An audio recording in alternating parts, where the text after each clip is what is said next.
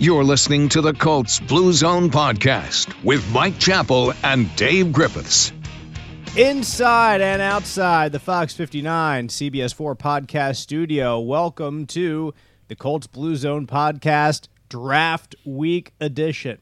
Hello, Colts fans. The NFL draft will kick off tomorrow as we tape this podcast, Thursday evening.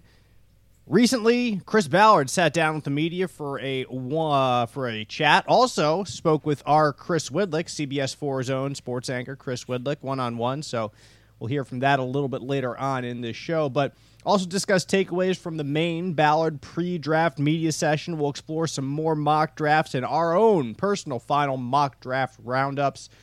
Talk about some draft day what ifs that could happen over the next couple days. But first. As always, we start with the news around the NFL, and one bit of news that could certainly have some impact on what happens in the draft come tomorrow. And that is uh, reports that the uh, Panthers are trading quarterback Teddy Bridgewater to the Broncos and getting a sixth round pick in return. ESPN's Adam Schefter says the trade does not take Denver out of the quarterback market on Thursday night, but uh, but Mike, I think it certainly makes them less likely to take a quarterback. You can say, sure, they might be in the quarterback market, but it would be uh, if they have Drew Lock already and they bring in Bridgewater and they get a first round pick on quarterback, that just seems like a lot of resources to spend in one specific area. Yeah, it's, it's almost like you're just throwing as, as many darts to position as you can, hoping that one of them hits. So I, I just, I'm really, really interested in, in how the draft unfolds from three to ten.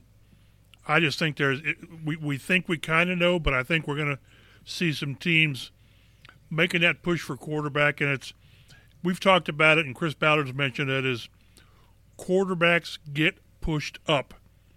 Desperation forces you to do a lot of strange things. History tells us well, right now it looks like five quarterbacks go, maybe top eight, certainly top fifteen and and two of them aren't going to make it. That that's just what history tells us. So desperate times call for desperate measures, and two teams are going to do desperate things, and it won't, it won't work out for them. Joe, Mike says um, that it's a if there's any position to throw a lot of darts at the board and pick, it would be quarterback, but uh, I'd imagine you think the same that uh, Denver's a little bit less likely to take a quarterback when it gets down to number nine. Heck, if even one of the top five would still be there at number nine. Yeah, I would agree with less likely. I don't think it eliminates the chance. You know, if like a Justin Fields falls to the Broncos at nine and they really, really like this player, I, I still think they could take him. But I'm also thinking what this does for the Deshaun Watson trade market. I know Bron- Broncos were one of the reported teams interested in trading for Deshaun Watson, does that mean they've kind of, you know, left that in the past and they've given up on that and they're going forward with Teddy, Lock, and maybe a rookie? I'm not sure, but it, it's certainly uh, certainly interesting as we get closer to draft time here. That Deshaun Watson, I mean, it's so far out of my mind right now. I don't know about you guys. I mean, just with probably with the draft and getting just as, as deep as we've gone in the draft, um, that's that's why I just haven't been thinking about it a lot lately. But um, I mean, Mike, if you're in Houston, I'm sure you haven't thought uh, that people ha- don't think of much else right now besides Sean Watson. The draft is kind of an afterthought. Well, the thing is, I thought all along that if Deshaun Watson was going to be traded, it's pre-draft. That's when you, that's when you maximize what you can get for him and to help you immediately. But with all that's going on, there's simply no way a team c- can take a flyer on Deshaun Watson, no matter how great of a player is because you just don't know. You don't know how this this this off field stuff's going to happen or play out, and you're not certain whether the NFL at some point will step in and say, you know, conduct detrimental and all this kind of stuff and, and suspend him. So it's amazing how he has gone from the hot topic. Well, I mean, he still is a hot topic, mm-hmm. but a hot topic on being moved, as now he's almost radioactive. One more piece of news around the what? Uh, Joe, did you have something to say? I did not. No. Sorry, I, I, thought you said something. That's my bad. I think somebody in here made some noise uh, next door or something like that. Calm down, people. We're trying to tape a podcast here. Crying out loud. Anyway, uh, also, second bit of news Orlando Brown traded to the Kansas City Chiefs. The Ravens get a first rounder, a third rounder, a fourth rounder, and a fifth rounder next year for Brown, as well as a second round pick and a sixth round pick. So it's a it's a whole lot of whole lot of picks trading hands from one place to another.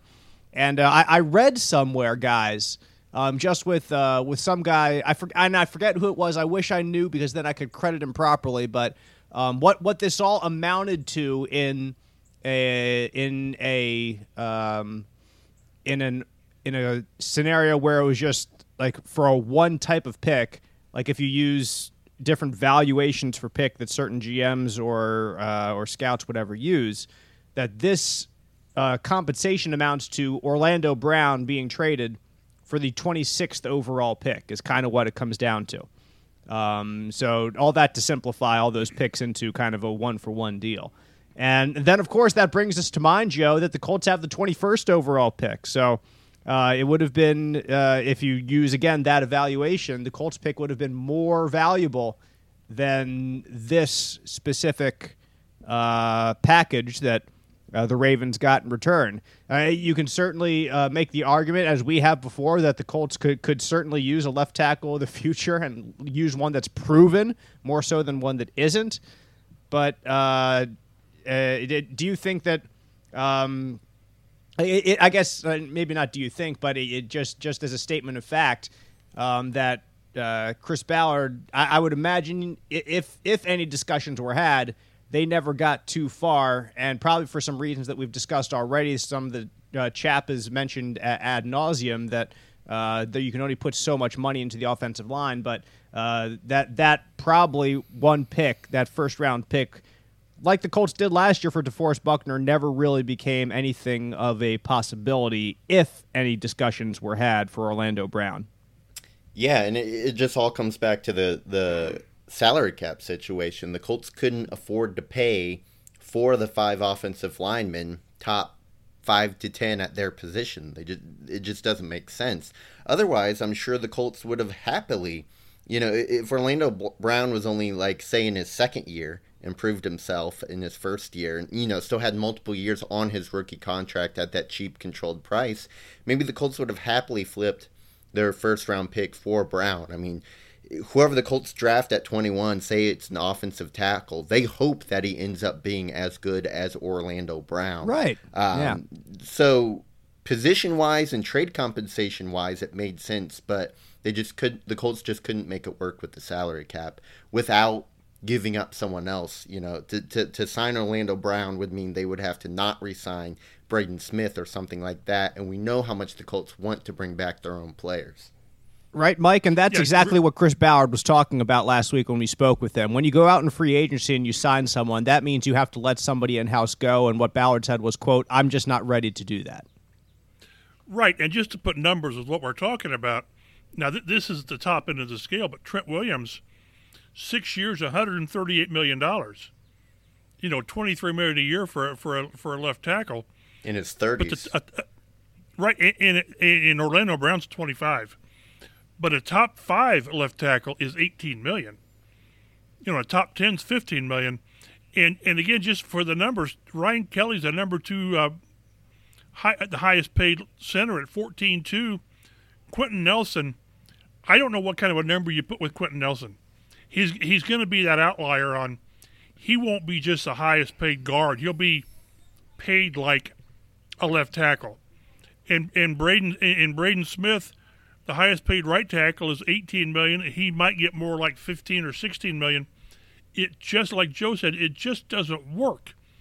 Uh, I don't know how much the cap, if at all, it goes up next year. And they're going to re-sign their own. They've got Darius Leonard, they've got Braden Smith, they've got uh, Nyheim Hines. They've got people that they need to re-sign extensions. Hey, I'd, I'd give up the 26th pick for Orlando Brown, or, or the 21st pick in, in this case but you, but but it's not in a vacuum. Then you have to pay the guy, and they would not. They couldn't pay him what what it's going to take to pay him. The NFL has also loosened its jersey number restrictions, so uh, running backs, tight ends, fullbacks, wide receiver can now choose between numbers one and forty nine. as well as numbers 80 to 89. So that gives them a little bit more range. Those single digits are up for grabs. Uh, we saw a couple of Colts tweeting that uh, they might be interested. And uh, Joe, I believe that it's a Nyheim Hines and Parris Campbell in particular two guys that that tweeted that out. Nyheim, I believe, was seven in college, and Parris Campbell was 21 in college. So. Um, so those those are two possible changes that uh, we could see uh, next year running out of the tunnel. Yeah, I'm not a fan of it. I don't know. I, I just like the old school way. I'm used to seeing certain numbers for certain positions. Um, I think we'll all just get used to it. I mean, this is how it is uh, in college. Pretty much, players wear basically whatever number they want to. Uh, I wish they would allowed kickers to wear 90s like they do in college. I think Blankenship was like 98 or something like that. That'd be great. that would be great. But um, I don't know. It's not something that's a big deal, but it's something where the NFL keeps changing. Too many changes. I don't like change, Dave uh, Chap, are you trying to get people to stay off your lawn as well, or is Joe the only curmudgeon uh, in this group? Yeah, I, I'm I'm not quite as much as Joe, but I this this is this is almost like it, it, it's a uh, what what I wasn't aware of is that veterans who change their numbers have to buy out the inventory of their existing numbers. And who was it? Uh, was it Dalvin Cook? Yes. Would it would it to pay over a million dollars? One and a half million dollars is the range. Yeah. I mean, so so how bad do you want your number? That that's a big number to get a number. Not that bad. Yeah. So so yeah, yeah, I, yeah. Th- th- this is this isn't uh, Justin Houston changing numbers with Anthony Walker and getting fifty. This is totally different. And yeah, I it, it's funny when doing some research for the draft and you're watching and you're looking for for information on like edge pass rushers and they were like wearing 15 and 7 and 19 and it just it makes you kind of say wait a minute what's this? So at least with the nfl you kind of know what you're getting. I, I guess this is i was i just wonder what's the big deal. I, I i wouldn't do it because i don't understand what what the big deal is. But the league has never asked us our opinion and they never will. So that brings us to the NFL draft. The Indianapolis Colts enter the 2021 draft with six picks which would be the fewest of the Chris Ballard era. Eight so far is the fewest number of picks that he has taken in his four drafts as Colts general manager. Also of note, in the two years, uh, in rather in the four years, he has made two first round picks and traded two others away. Although, if you really want to get technical, he traded three first round picks because he just went down from uh, three to six or whatever it was for that uh, Quenton Nelson Sam Darnold deal. So, so three times in his four years uh, in drafting, Chris Ballard has traded away his first round pick. Um, which uh, that is not merely a coincidence right now. You can say after four years that is a trend. So you go to see the Colts at 21 overall. I'm just going to say before uh, before we say anything else about this draft, it is I think it is more likely than not that that 21 gets traded away. I like the just the closer we've gotten, the more it seems to me that it's likely because there's some value somewhere between the 30 and like in the second round there's great value. And and he's he's Ballard has seemingly tried to find that value in years past. And even though that first round pick comes with that extra year that you can lock somebody in, uh, if you so desire, that fifth year, um, he, he, Chris Ballard has decided to go to that second round uh, more more often than he has not. So anyway, that that's just that's just me uh, rambling um, before before we really get back into what Chris had to say that just this last week um, as we begin to cover uh, the draft for this podcast. By the way, follow us online on Twitter at Colts Blue Zone uh, to get uh, updates on different Colts news throughout the week, NFL news throughout the week. You can follow Joe at Roto Street Joe. Mike is at mchapel51. I am at Dave G underscore sports. And now we get into Chris Ballard. He says the Colts are not going to force the issue at offensive tackle or at defensive end because those are the two positions that kind of jump off the page to most people. And I believe it was one of the first, if not the first question that was asked of him that, hey, uh, I see the, these two or this one as kind of your big big needs. Uh, how do you how do you deal with that? And um, Mike, Mike, you've said it uh, often on this podcast that uh, you, you you would say, "We need this, I need this," and you would deviate from a board here or there. So uh, being a GM is is tough for a member of the media, but um, to to not force the issue at one of those selections, that's all well and good. At the same time, Mike, they need help, especially at offensive tackle, it seems, as they enter this year's draft. Yeah, there were a couple things that that he mentioned that I just I I, I kind of know what he was saying, but I didn't totally buy into it. Like he said, they're gonna they want to create competition at left tackle. I don't want competition at left tackle. I want a left tackle, and mm-hmm. you know Sam Tevi and Julian Davenport. In my mind, that's Chaz Green and Le'Raven Clark. Uh, and, and the the one I had the, the issue with more is the edge pass rusher. He spent a lot of time on on maybe on two occasions talking up Kemoko Turay and Tyquan Lewis and Ben Banogu. Me, you know, like hey, m- maybe these guys are ready to emerge. I just don't think this team, a team that's ready to contend for something more than it did last year, a deep run. I don't think you can even remotely say that. Let, let, let's see what we've got. Let, let's see if these guys can finally be the players we had hoped they'd be. And that, that's why I, I just think they really have to find some way in rounds one or two, whether it's staying put pat, whether it's trading back to get that third rounder you sent to Philly for Wentz, or whatever. You've got to come out of this draft with a left tackle and an edge rusher unless your fallback on edge rusher is to sign Justin Houston and then worry, kick the can down down the road again. But to think that they've got the left tackle in house, unless they flipping around Braden Smith or Quenton Nelson, which I'm against. I, I I know on Joe's mock draft it was left tackle and then pass rusher, which I, I think that maybe is how they do it. But I I had an issue with competition left tackle and playing up your in-house pass rushers because I don't like either one of those options. Yeah, that, that it's a really unique unique way to put it, Mike. When when Chris Ballard comes up there and stands in front of us and says, "We're going to create competition at left tackle." That sounds great. You know, it's a cool soundbite. We want competition. We want guys to play off each other, and the best player will play. But what that means is you don't have a number one. And like if Correct. you read between the lines, that means you don't know who the guy is. And guess what? You know who the will linebacker is. That's Darius Leonard. You know who the nose tackle is. That's going to be Grover Stewart. You know who the three technique is. That's going to be uh, that's going to be DeForest Buckner. You know who the quarterback is. You don't want competition, quote unquote, at those areas, even though you have guys that, that are good, that are solid as backups back there. You don't want competition for number one, ultimately. You want the guy. You want your stud. You want all stars. You want pro bowlers. So I, I mean, Joe, it's it's like it's it's putting icing on a on a tough situation, and really that's what Ballard has to do right now. Like he with with their current situation, you have guys like um, who'd they get? Julian Davenport and Sam Tevi are the two uh, two tackles they signed in free agency, and Will Holden's coming back. And like I forget who it might have been Stephen Holder, our friend at the Athletic, who tweeted out uh, Will Holden's uh, bio page on Colts.com and I swear there were 25 moves from one team to another or from a practice squad, elevated, taken down, and like cut, re-signed. Like it was insane. And, and I think I think his comment was, I doubt Will Holden knows where he is right now because that's the life of an NFL journeyman, and that's what you have right now on your Colts roster at tackle opposite Braden Smith, who's going to be the right tackle, we think. So, so Joe, I'll say that like competition, like it sounds great in the soundbite, but at the end of the day, it's really not what you want for one of the most important positions on your team, the left tackle.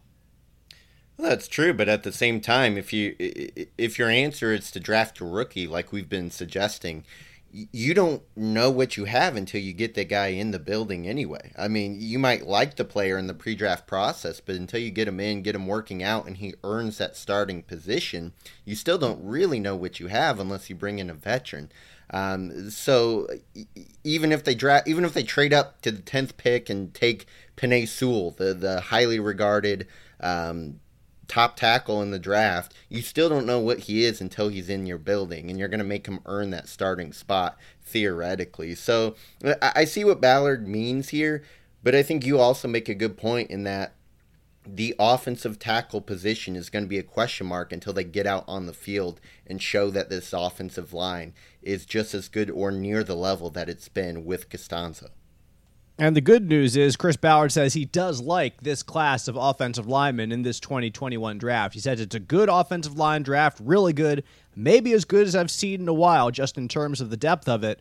And again, Joe, that goes back to my point that if you're thinking about trading back, that's maybe a hint that you could trade back. If you really like the depth of this offensive line class, maybe you can get one at 34 or 36, and instead of trading, uh, instead of taking one at 21, you trade back there and you, you recoup that third round pick you're trading away for uh, Carson Wentz, and uh, and you call it a day. So once again, I, I, I if, if you really like the depth of this class, that just means there's value to be had. And if there's value to be had, it gives you at least for a time, at least a limited amount of time. You can't keep trading back, but it gives you a the ability to trade back a bit and try to recruit a couple of extra picks. Yeah, if I had to put money down on this, I would bet that the Colts trade out of that 21st overall pick. I think it's more likely that they trade than stay. A player they really, really like and think won't last deeper into the draft would have to be available for the Colts to pick at 21, which could happen. 21's kind of that weird area where there might be some perceived top 10 talent fall to you just based on teams' needs or, you know, weird things happen in the draft. So that's probably why Ballard hasn't traded back already. But I, I think you're uh, I think you're onto something here. It's interesting. The the only year that I guess Chris Ballard took his first round pick was a situation like that. And that was his first year when he was a general manager here. He drafted Malik Hooker, the safety, uh, who fell to him because of injury concerns, I guess. Yeah. And after, I know, you, you, you laugh, you chuckle, and after a couple years here in the NFL, you see that it, it, really it didn't appear like it was his college injury that, that really played a role, but just that he kept having injury after injury. So like I I don't want to dump on Malik here. Like I've said before on this podcast, I think he can be a very successful safety in the NFL if put into the right scheme for his uh, his best ability. But it's just not going to be here in Indianapolis. Um, but but that's that's the one time that he took the in his draft slot uh, the player. It was somebody who was like a top ten talent that fell down to him a little bit because of some concerns. So so Mike, I, I like it, it's a difference between falling from falling to 15. I think I think Malik was somewhere in that range. I forget the exact number. Um, but there's a difference between falling that far and falling all the way down to uh, all the way down to 21. Uh, it's going to take a lot for a top 10 talent to drop down into the 20s. Yeah, and now the the one variable is you got five quarterbacks going to go. That you know, there's five spots right there. True. You know, maybe maybe three receivers and a couple of corners, and then you get a couple of the the, the elite offensive tackles. Tight I think end. what Joe's mentioned, uh, and the tight end and you know the the freak tight end. I, I think what Joe's mentioned and you mentioned too, Dave, is that when you get to 21, you know, first of all, what if just a, a an off the charts receiver is still there? You know, I remember back in 01 when they needed defensive help and they took Reggie Wayne. Uh, I, I, I don't, I wouldn't be in favor of that. But if they've got a player rated at, at that position that's just so much better, then they'll do it cornerback certainly is possible. But I, I think what Joe's mentioned, and we all have, is that the depth at tackle, they may see not a lot of difference between the fourth, fifth, sixth, seventh def- or offensive tackle. So you figure whatever you get at 21, you can get at 26 or 27, or the top of the second round if you, if you want to fall that far out of this. So and, and how do you handle? You know, we've talked about this the last couple of weeks. How do you handle the edge pass rushers? Virtually everyone's got a a red flag by his name for what, either injury, production, opting out, whatever. So you know, when we talked to, to, to Ballard the other day, he said he thought there were five or six difference makers in this draft, and he mentioned that at 21, they believe there there will be a quality player at 21. Well, if you're not, you know, 100% sold on the guy at 21, again, maybe you fall back. I, I'm with Joe. I think we're going to be sitting there Thursday night waiting for the Colts on, on 21, and they trade back. I just hope they don't trade out of the first round because that, that makes us sitting there all, all night and get nothing out of it. But I, I, I th- this, this is prime, prime trade back area for the Colts, and I, I will be more surprised if they stand pat than if they trade back. and the chances of them moving up uh, are, are, slim to none. I think because again, like you mentioned, they're already at six picks. Trading up means you're getting rid of at least one of the pick, and I just can't see them doing that. Yeah, it, it would take an act of Congress. excuse me. For... It, it, would, it, it, would it would take a, a left tackle being there, a spot or two above that they just believe is that guy, and, and is that fourth, maybe the fourth best offensive tackle, and then they simply don't want to risk not getting him. But it would take a special player for the Colts to move up, and only move up a couple of spots because the higher you move up, the higher you move move up, the more expensive it is.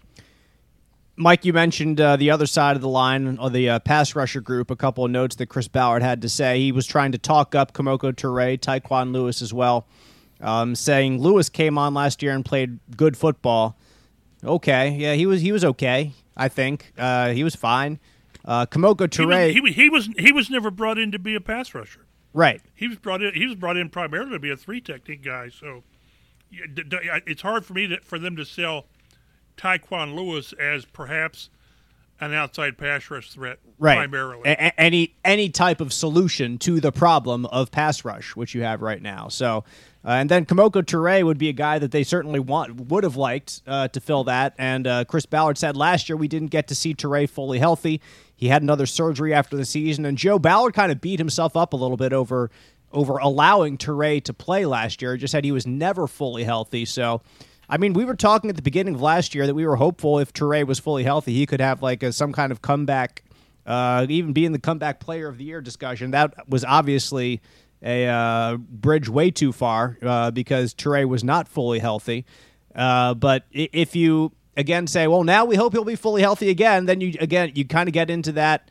Um, you kind of get into that uh, continual uh, rhythm or continual pattern, uh, kind of like with Malik Hooker. That if you if you stay healthy, you can be really good, but um, that that that that says that well you're not staying healthy, and until you do stay healthy, there's a lot of NFL teams that just aren't going to believe that you ever will. Yeah, and it kind of makes you think. I mean, you just kind of got to cross your fingers with Turay because we've seen the flashes of talent that he displays when he is healthy.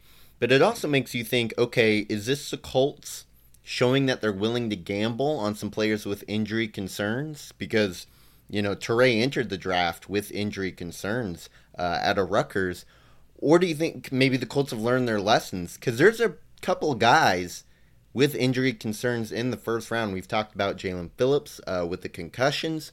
Talented pass rusher might be a top 10 guy if it wasn't for the injuries. We've talked about Caleb Farley. Uh, the cornerback from Virginia Tech, probably a top 10 talent if it wasn't for the injury concerns. So, given the Colts' past history of the guys they've drafted with injury concerns not working out, are they less likely to take those players, or have they shown that they are and will continue to be likely to take those players?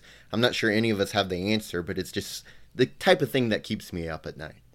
And Mike, and, and, yeah, and, one, one, and one thing on the on the injury concerns, is they have less information this year on on, right. on medical because of the restrictions and, and not having as much hands on with these players. I just I just I, I'm I won't be a fan of taking a player with injury issues at my two most important spots because you need to as much as possible limit the risks injury wise and, and all that as, as far as what you're getting because you're always going to have the risk on whether the player will pan out. But uh, there's just so many red flags on, on, on primarily the pass rushers, not so much the tackles. These guys have got their work cut out for them for, uh, the next three days. Uh, you mentioned red flags. There's certainly some for Ben Banogu last year, having not having been a healthy scratch for uh, for quite a few games last season, a second round pick two years ago. Um, Chris Ballard said it's a big year for Banogu and he knows it. Well, well, obviously it's a big year for Banogu and he'd better know it. If he doesn't know it, then we have a serious problem. So um, that that's not that's not meant to to take away from from the guy. I think. Well, I, I don't know what to think about him. I just don't because we haven't seen him in, in, in a while. Um, so so yeah, it's obviously a big year. Sounds like Quincy Wilson. Um, yeah, in in some ways it does, but like. I, yeah, I guess it does. I, I don't know if I would and, like and, and that's and, and that's why I say I, I, I just I, I, just can't get on board Right. when they're ta- when they're talking up three guys. You know, and of, of those three guys, I feel the better about Tyquan Lewis Right. because he did play. He, he, but again, he's he's still not. He, he was never projected to be what they need. He's not a 10 sack edge rusher. No, no. But if he gives you seven or eight from inside or when, when moving him around, that's great. He may be more the Denico Autry type player moving forward than, than than the Justin Houston. And we've talked about it. I won't be the least bit surprised if a week after the draft, Justin Houston's back here. I, I just, I would rather re-sign him knowing that it's a chance I'm going to get 9, 10, 11, 12 sacks and a, and a quality locker room guy. And yes, you're you're still kicking the can down the road as far as getting the, the young guy. I would rather have somebody I know can, can do it, has done it, isn't ancient by any, by any stretch, and you're probably going to get Justin Houston at a reasonable price after the draft. It's just that's just fact of life in the NFL. So again, I, I want to see on, on Monday or Tuesday how this team stacks up at tackle or pass rush. Maybe they've got some plan in, in, in mind that, that that we've either talked about the Nelson move and all that stuff. But until we know what they're doing, it's easy to be critical of them because these these aren't. This isn't like who- who's going to be your strong side linebacker. No, th- these are two of the three or four prime positions that right now you don't have the right player at. We've talked about it already, so I won't feel the need to go too in depth on this. But having only six picks, Chris Ballard says, I think we're pretty good at what we do, but there needs to be a little luck involved. And the more picks you have, the more chances that uh, luck shows up. So, unfortunately, not talking about Andrew Luck showing up. Ah, we'll move on. Latest rumors around the NFL NFL.com's Ian Rapoport claims the Falcons are fielding calls for Julio Jones, wide receiver, 32 years old, three left, three years left on his contract uh, at a value of 15 million, 11.5 million, 11.5 million over those next three years. Uh, Atlanta, uh, just a note uh, that Joe includes here that they would want to trade Jones after June 1st for salary cap reasons. Uh, so nothing here is going to happen in the immediate future. Like nothing's going to happen with the draft, like trading picks for Julio Jones this year, maybe next year. But nevertheless, it's a three-year, nearly forty million dollars uh, in total uh, for Julio Jones at 32 years old. I find it very difficult to believe the Colts will be uh, in the hunt here for Julio, Mike, because you just invested some money in T.Y. Hilton as a 30 plus year old receiver. They definitely want to develop their young guys. I think especially Parris Campbell that they really want. They really wanted to get him involved last year, but uh, him and Michael Pittman Jr. and maybe even Dez Patmon this year. We'll see if he's able to crack the lineup at all. Um, plus, if you draft somebody, obviously, um, I, I I think they're more apt to draft a guy. yeah, Let's say they could re- recoup that third round pick. Uh, th- there's going to, you know, as Joe n- knows from having done so much research on this, there's an awful lot of receivers who look like they can be something at this level. So I, and again, you got you've got to look at the salary structure and how this team's being built. And I just don't know how they, they can they can deal with a receiver at that at that level, no matter how good he is. Joe, I, I'd imagine. I don't know what you think. What what what do you think? I mean, it'd be sexy. It, it'd be cool, Yeah, but would. I, I don't think I I don't think it's very realistic for the reasons you guys said. A, the cal- salary cap, although those cap numbers are very reasonable for Julio Jones, who is still playing at an All-Pro type level right now. He's 32, so we don't know how soon the cliff will come as far as a drop off. Um, but he, if anyone could keep this up for a long time, it'd be Julio because he is clearly just built different than most human beings. But I don't think Chris Ballard would a give up whatever it would take to land Julio. I don't know what that would be, second round pick at least. Um, and then B, I don't think he wants to structure. It would go against most moves uh, Ballard has made in the past. Uh, Julio Jones also, if you all didn't know, is the all-time leader in NFL history in receiving yards per game. He has 95 and a half yards per game over his career with the Falcons. Does anybody know how far down you have to go to get to the second? From 95 and a half. Yeah, Joe knows. Yeah, I, I, yeah, I figure you'd know. I think it's Calvin Johnson at 86. You're correct. Calvin Johnson at 86. So you go down nine whole yards per game. Like that. That's a big number. That's more than 10 It's percent. ridiculous. Yeah, better in yards per game. It's crazy. And Calvin Johnson's a great receiver. Michael Thomas is third, 85. Antonio Brown fourth, 84 and a half. I mean, after that, like you get down to a group, you know, a group of people. T.Y. Hilton, by the way, is 22nd in NFL history here, 70 yards per game. But, uh, and Randy Moss is right there, right below T.Y. So when Randy Moss is 70 yards per game down there, and you're Julio Jones at 95 and a half yards per game, he just produces. He gets yards. I mean, he's made a lot of catches in his career, and uh, there's no doubt that he's still productive. But I just like I just don't see it happening. I don't see the Col- uh, the Colts doing anything for Julio. Maybe they do, and maybe I eat my words, but I I, ugh, I, I just doubt it. Highly doubt it. Ian Rapoport also reports Virginia Tech offensive tackle Christian Darrisaw has played with a significant groin injury late in 2020. He had surgery to repair a core muscle injury in January, and that Darrisaw should be healed soon and received a quote unquote thumbs up at his combine medical. But this again goes back, Mike, to what you're saying with just less information at medicals this year.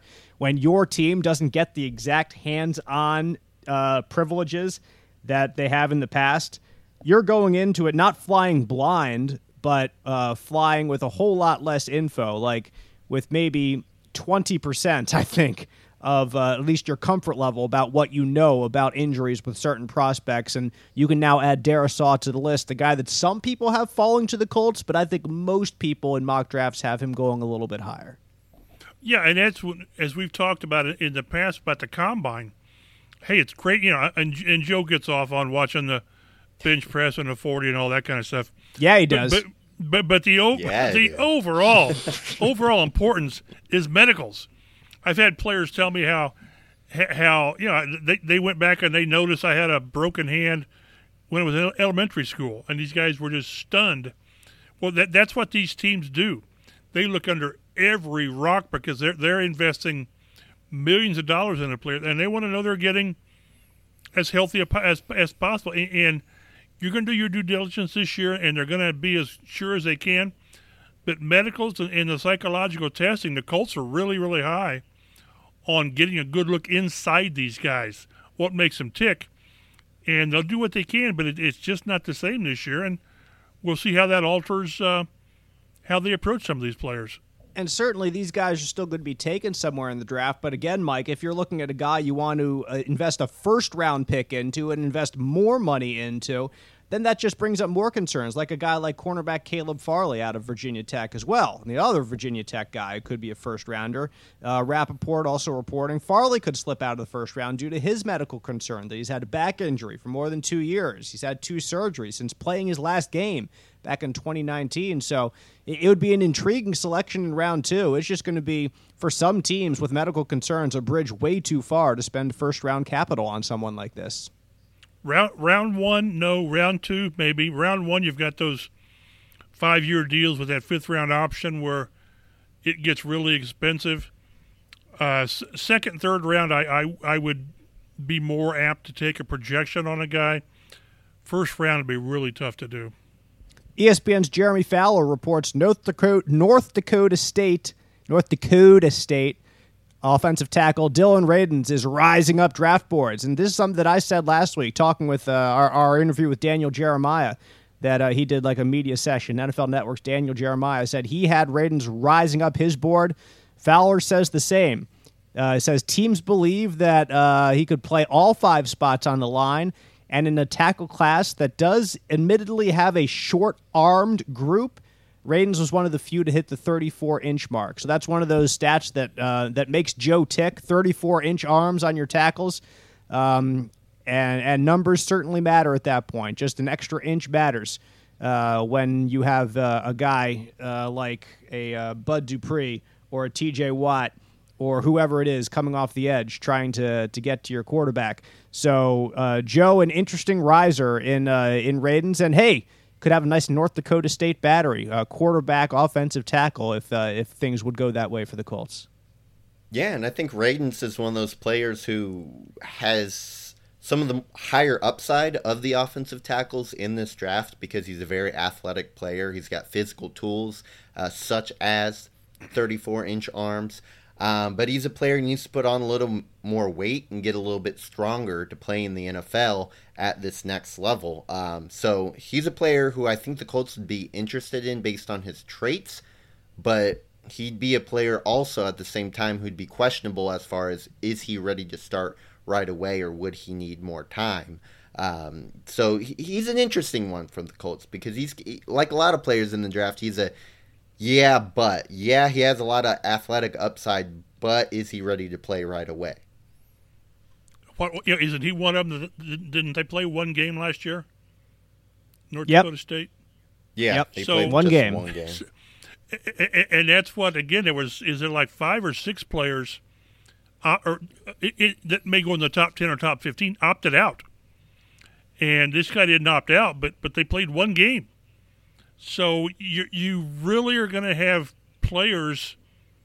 You're going to have teams. I don't want to say taking flyers on players, but how comfortable are you taking a Dillon Radunz in in round one or two, knowing that boy he looks pretty good. Played one game last year. Rondale Rondale Moore. He what he opted out and then he opted back in. He's played seven games in two years. So there's so many players that you've got almost incomplete reports on.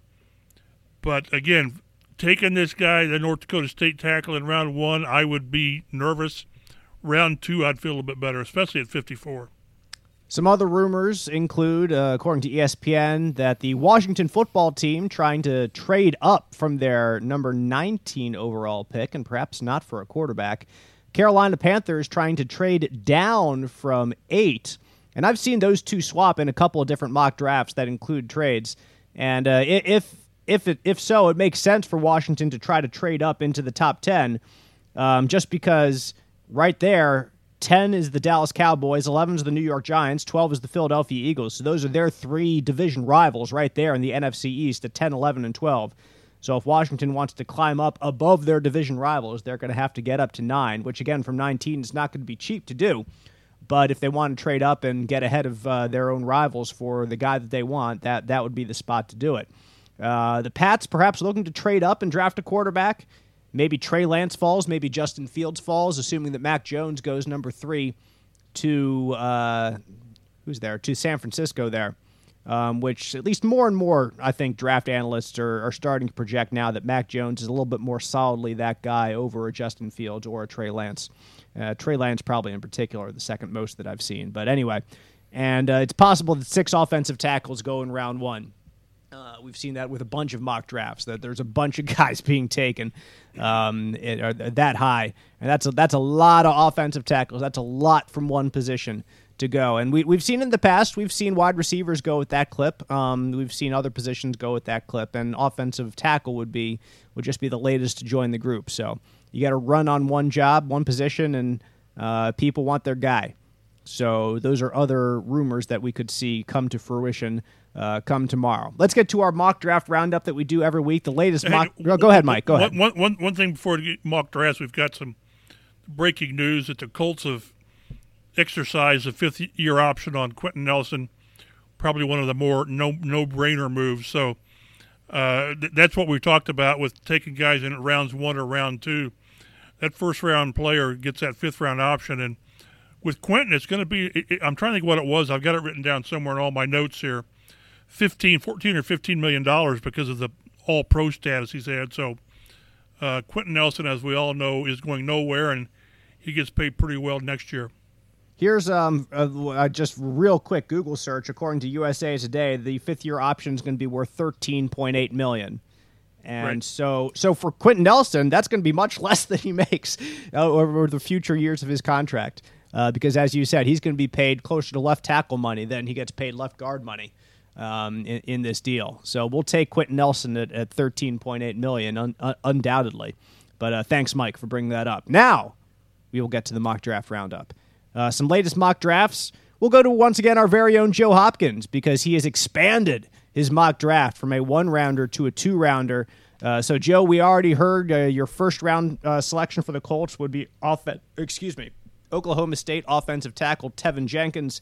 But uh, let the people know who you see getting the Colts getting in round two at 54 overall. Yeah, and just so I, I kind of did like an updated mock draft. So some of the first round picks did change, especially with oh, okay, the trade okay. and everything. Uh, I stuck with Jenkins in the first round, though. I I just went kind of best tackle available. He's kind of that fourth guy after Darrisaw, and I feel like there is a gap between him and the next group of offensive tackles. Maybe the Colts will feel differently, um, but.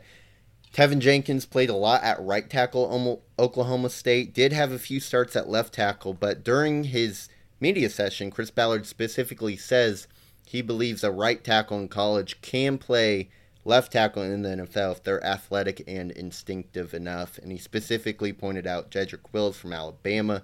So I don't think just because Jenkins primarily played right tackle that would necessarily eliminate him from Colts consideration. Per PFF, Jenkins, 1,129 pass block snaps across four seasons at Oklahoma State, only allowed two sacks. So that's pretty darn good. Um, Colts fix their left tackle situation with Jenkins. And then in round two, I had them going Peyton Turner, defensive end out of Houston, just like an athletic freak, tested off the charge. Long 35 or 36 inch arms, uh, about 270 pounds. So I would imagine he would kind of play that Denico Autry role, uh, kind of that left defensive end who can move inside on obvious pass rush downs. But again, athletic freak, at uh, his pro day.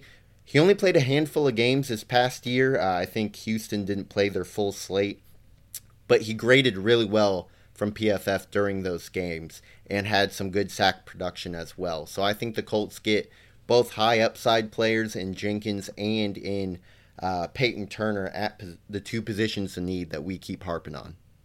Anyone who can protect the quarterback, anyone who can get after the quarterback. That's, uh, I think, who a lot of Colts fans would want to see with both the first and the second round picks.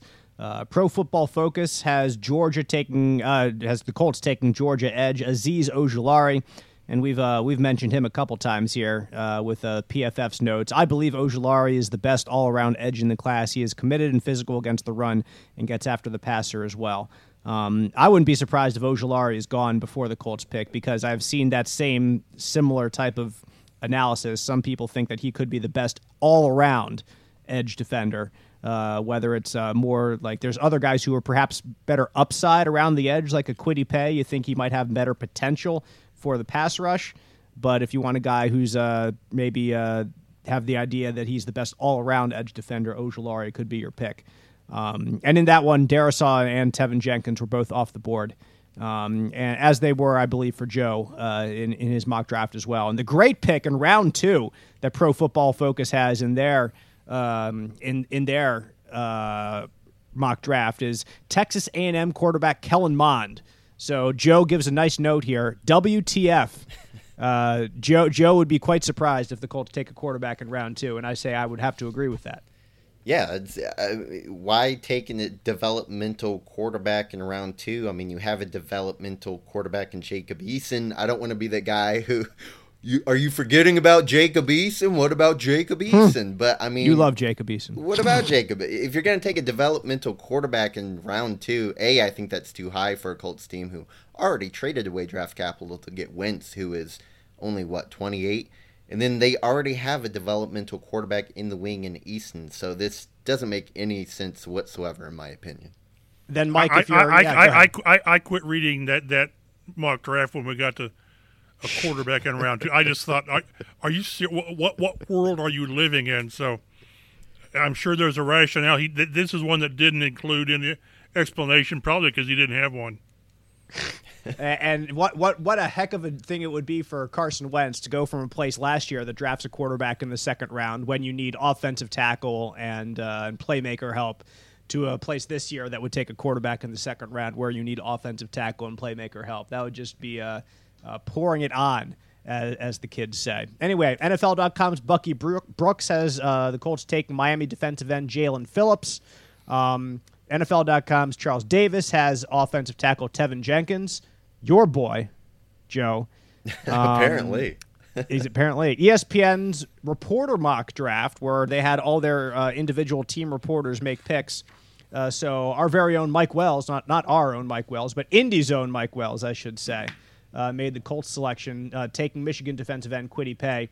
Uh, who and Wellesley says, uh, despite of 11 and a half sacks in a little more than three years, uh, Paye fits coordinator Matt Eberflus's style of having fast and aggressive players. That's certainly the case. You you like your speed, especially on the edge, and especially on that uh, turf inside uh, the dome at Lucas Oil Stadium. But again, well, in many of these uh, picks where Pay gets t- selected, either Darrisaw or both Darrisaw and Jenkins are already off the board. So uh, you're at a point where you can't take a left tackle, or you don't want to take a left tackle at that spot, and uh, and so uh, you just take the best defensive end available at that point. Um, so out, out of all those mock draft scenarios. Um, let's see. Let, us let, wait until we get uh, until we make this next point before, excuse me, before we ask which mock draft scenario is the best for the Colts because we'll kind of round it up here in that we've uh, done the mock draft roundup for the past five weeks now. Yeah. Excuse me, all throughout a- April. And uh, the players who are most commonly picked by the Colts are uh, Kwity Paye of Michigan and Teven Jenkins of Oklahoma State. Although uh, Joe kind of cheated here and selected Teven Jenkins twice to create that yeah. tie, but nevertheless, uh, he's still there. Uh, Jaelan Phillips of Miami is up there at three and Georgia's Azeez Ojulari, also there, three. So uh, four uh, four times Kwity Paye, four times Teven Jenkins, three to Phillips and Ojulari. Um, so it, it's obvious that uh, offensive tackle and defensive end, especially defensive end, a lot of people think the Colts are taking because they see probably the best value at that point in the draft between either offensive tackle or defensive end, uh, kind of edging toward defensive end. And um, out of the 25 mock drafts we we've listed, 13 of them have the Colts taking an edge rusher, eight of them have an offensive tackle, three of them have a wide receiver, and one of them have a cornerback. So uh, you you look at that spread, Mike, and I don't think it's too surprising that uh, if uh, things go as we expect, that uh, the first pick, if the Colts select 21, will most likely be someone in the trenches for sure. And it's no surprise that there's no consensus right, on it. That, that, that it, it, it shows you the first of all, it, it reflects picking 21 because you don't know who's going to be there. And then it reflects the fact that there's so many players sort of in, the, in that bundle, in that grouping, to where, you know, what, what flavor do you like? So I, I think it just reflects the uncertainty of, of being at 21. Some draft day what ifs from Joe that uh, you've put together here. And I don't know how likely this one is, but Joe, have you ever seen DeVonta Smith falling to the Colts at 21 overall? Because that's the first one you uh, you put on here. I'd like uh, like your explanation for that one. I don't think it's likely, but I think there's a chance. I mean, there's kind of the buzz that his 166 pounds might scare some teams off. Uh, there's kind of buzz that he could be the third receiver taken behind uh, LSU's Ja'Marr Chase and then fellow Alabama receiver Jaylen Waddle and there's all and that's also behind Kyle Pitts as well who's you know he's a tight end but you're basically taking him to be a pass catcher so you know four kind of four wide receivers slash pass catchers one of them might fall a little bit and then if you just look at last year's draft which is also considered an extremely talented wide receiver draft a lot of the wide receivers fell a little bit because of that i think henry ruggs was the first off the board at 11 um, and then Jerry Jeudy went 15th. The Cowboys, I forget where the, where they landed uh, CeeDee Lamb, but he went somewhere in the teens as well, all below where you know people thought their value was, or people thought they were top five players, but they fell a little bit. So I do think it's possible, maybe a 10% chance DeVonta Smith is around at 21 when the Colts pick. And if if he is, would either of you guys be on board with the Colts taking DeVonta Smith and saying, "Screw our needs. This guy is an amazing player, and we kind of need wide receivers, so let's just take him." Yes. Yeah, yes. I think I think I think it would be a really tough spot for Ballard to be in. To, uh, but if he does stick to his board, I think it would be hard not to take DeVonta Smith. Um, I think he's he's a heck of a player. Um, remember, I mean, remember what uh, winner. remember what Jim Irsay said back in maybe it was January February about when he was talking about playmakers on offense, he said 10 and 87. You know, Hill and and and Travis Kelce. So that's if you can get those kind of players, you get them. And you then you I tell you then then you address offensive tackle in round two. And pass rusher, like I say, you go, you get bring Justin Houston back and worry about the young guy later. Joe asks his second draft day what if. Have we been sleeping on USC's Alijah Vera-Tucker? Another highly rated offensive line prospect, perhaps in the same tier as Christian Darrisaw. Um, he is projected as a guard in the NFL due to his lack of length, 32 and 1 8 inch, inch arms.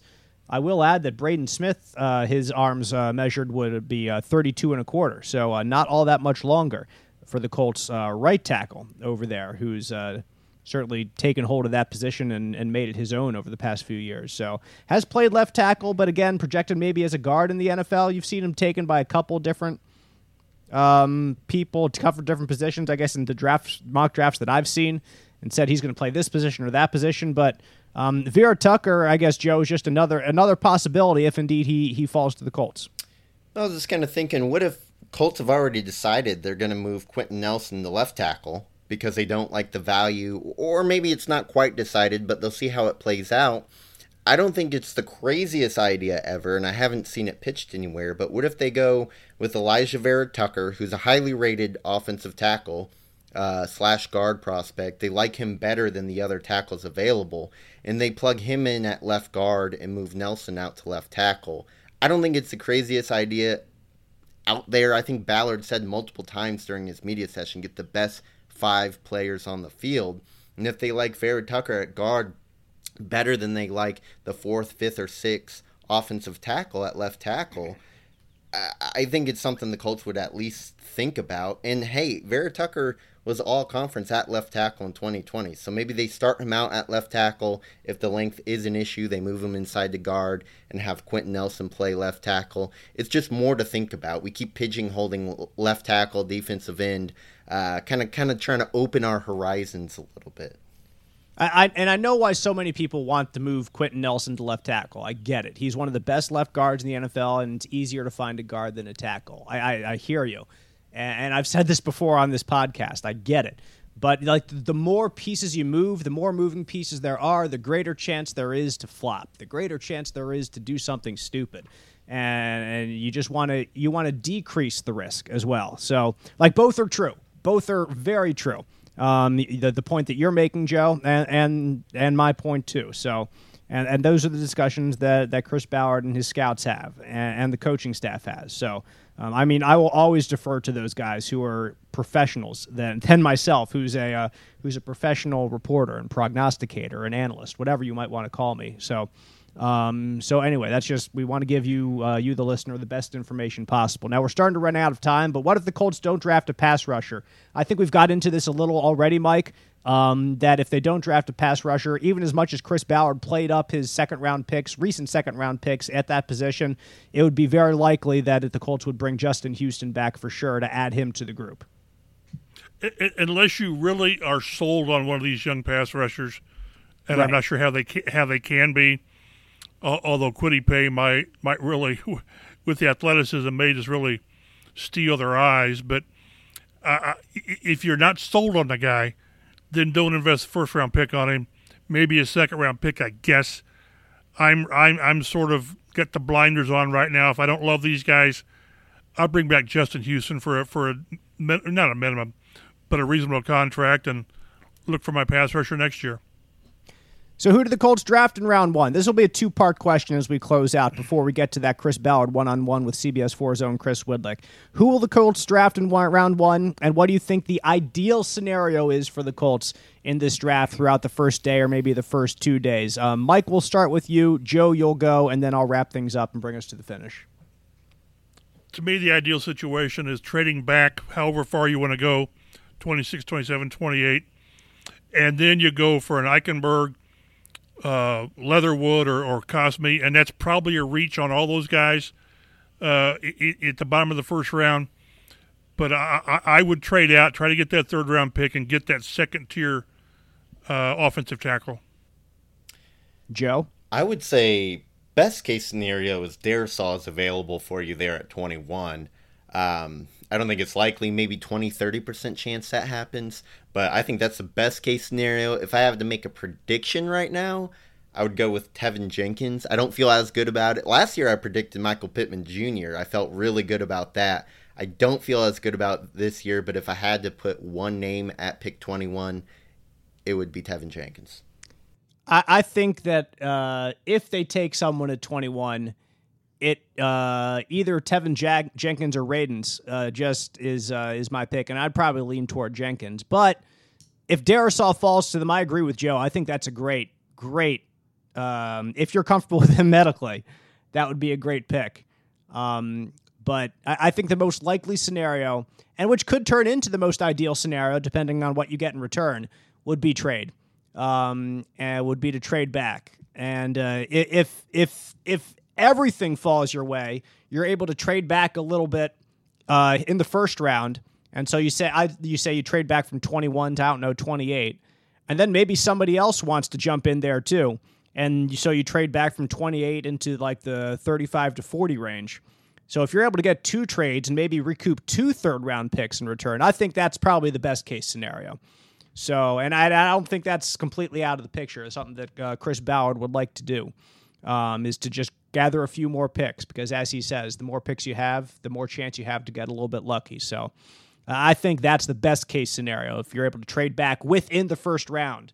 So you maybe still have some calls coming in near the end of the first round if teams want to jump in and grab somebody with that still fifth year option, and that way you're able to recoup two picks and uh, move on and see what you can get uh, in the early to mid second round and add those guys to your squad.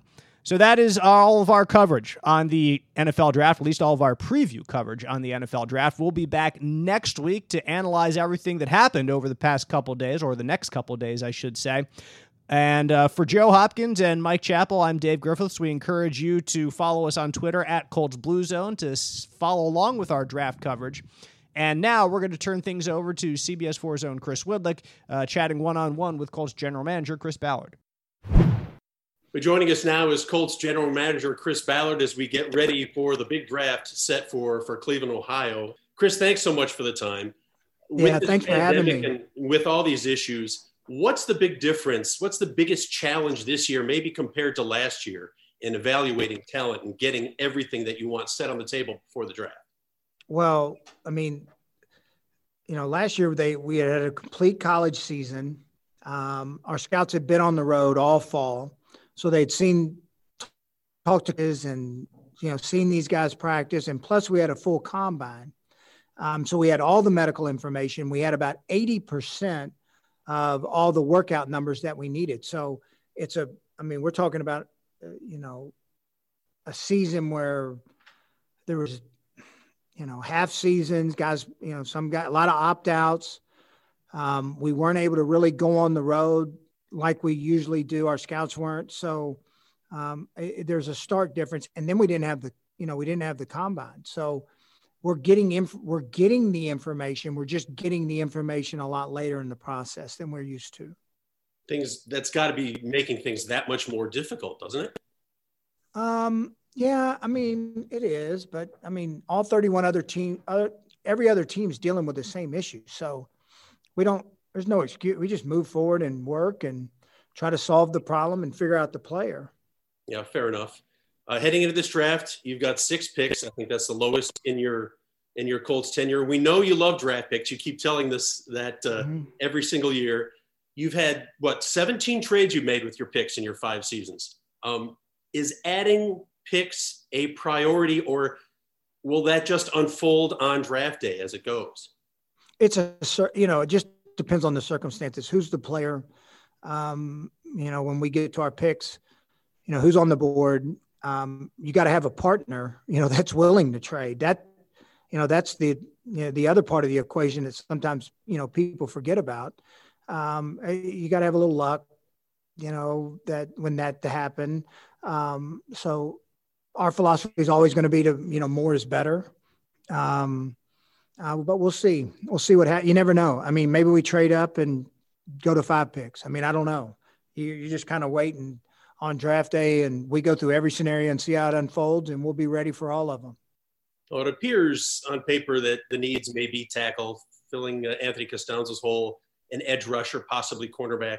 How deep are those talent pools uh, in this college group in this specific draft, Chris? Um, they're there's there's good players. Um, I think there's good players at every position, but it's it's an extremely strong offensive line draft. Um, and uh, you know, defensive end and corner, there's good players at every you know level of the draft. You know, are we going to be, you know, is Dwight Freeney all of a sudden going to pop up? Um, I don't I don't know if if there's a Dwight Freeney, you know, sitting out there, um, but there's good players. Chris, is there much research going into maybe other teams' potential draft boards, teams that are around you? Well, this team may take this guy because we're looking at him as well. How much does that go into the equation, if at all? Well, you've got to be. I mean, I, I think you got to be careful on reading into too much of the rumors. I mean, we just kind of insulate ourselves, and uh, this is how we see it. Um, we have a team needs board where we kind of got a pretty good feel for what other teams need. Um, but there's so many rumors, and I would tell you 90% of them are false. So you've got to be careful, you know, what you're reading and what you're listening to. Got to ask you what it's like on draft night when you make those calls to these players that change their lives. What is that like from your perspective? We know what it's like from the player's perspective. It's unbelievable joy for them and their family. What's it like for you? It's re- it's it's really cool. It's a that's a special moment. You know, just you know, kids worked his whole life to get to this moment, and then to be able to call his name on draft day. I mean, I get a little emotional about it because it is, you know, it's a special moment. I'll never take it for granted to be able to to make that call. I mean, there are not a lot of people that get to do it. Um, and I'm very blessed and fortunate that this is my, you know, I've had an opportunity to do it. But no, it's special. It's special. I, I get, and then to watch them grow, it's almost like your own children. You know, you get to, you know, you draft them on draft night, then you got to, you get to watch them grow, not only as a player, but as a, as a man and watch them, you know, become fathers and, you know, good husbands and move on in their career. I mean, like it, it's all encompassing to me. I mean, all of it, all of it, I kind of, I get, I get excited about and emotional about. I was telling somebody the other day that, you know, players that I still talk to that are done with the league, I'm probably proud of them, you know, for what they've accomplished after football as I was when they, when they played. I'm sure Carson Wentz can remember his call when he was drafted by the Eagles. Give me your thoughts on what Carson has been like since you brought him into the fold such a difference from uh, Philip Rivers and and maybe what we've had before. Well, he works. I look. I, I think it'd be a lot like like that's the one common thread between, you know, just what I wasn't with Peyton, but being around him now, you know, listening to him talk and you know his passion and and you know for details and work ethic and all the little things like all that that was that was a common thread with Peyton, Andrew, Philip, um, and Carson's got the same stuff in him. I mean, he's a detail oriented perfectionist who wants to get it right. So he works. I mean, that's, you know, usually the great ones, that's what they do. It'd be fascinating to see how it all unfolds. Chris Ballard, thanks so much for the time and uh, good luck with the draft. I know you're looking forward to it. I appreciate it. Thank you all.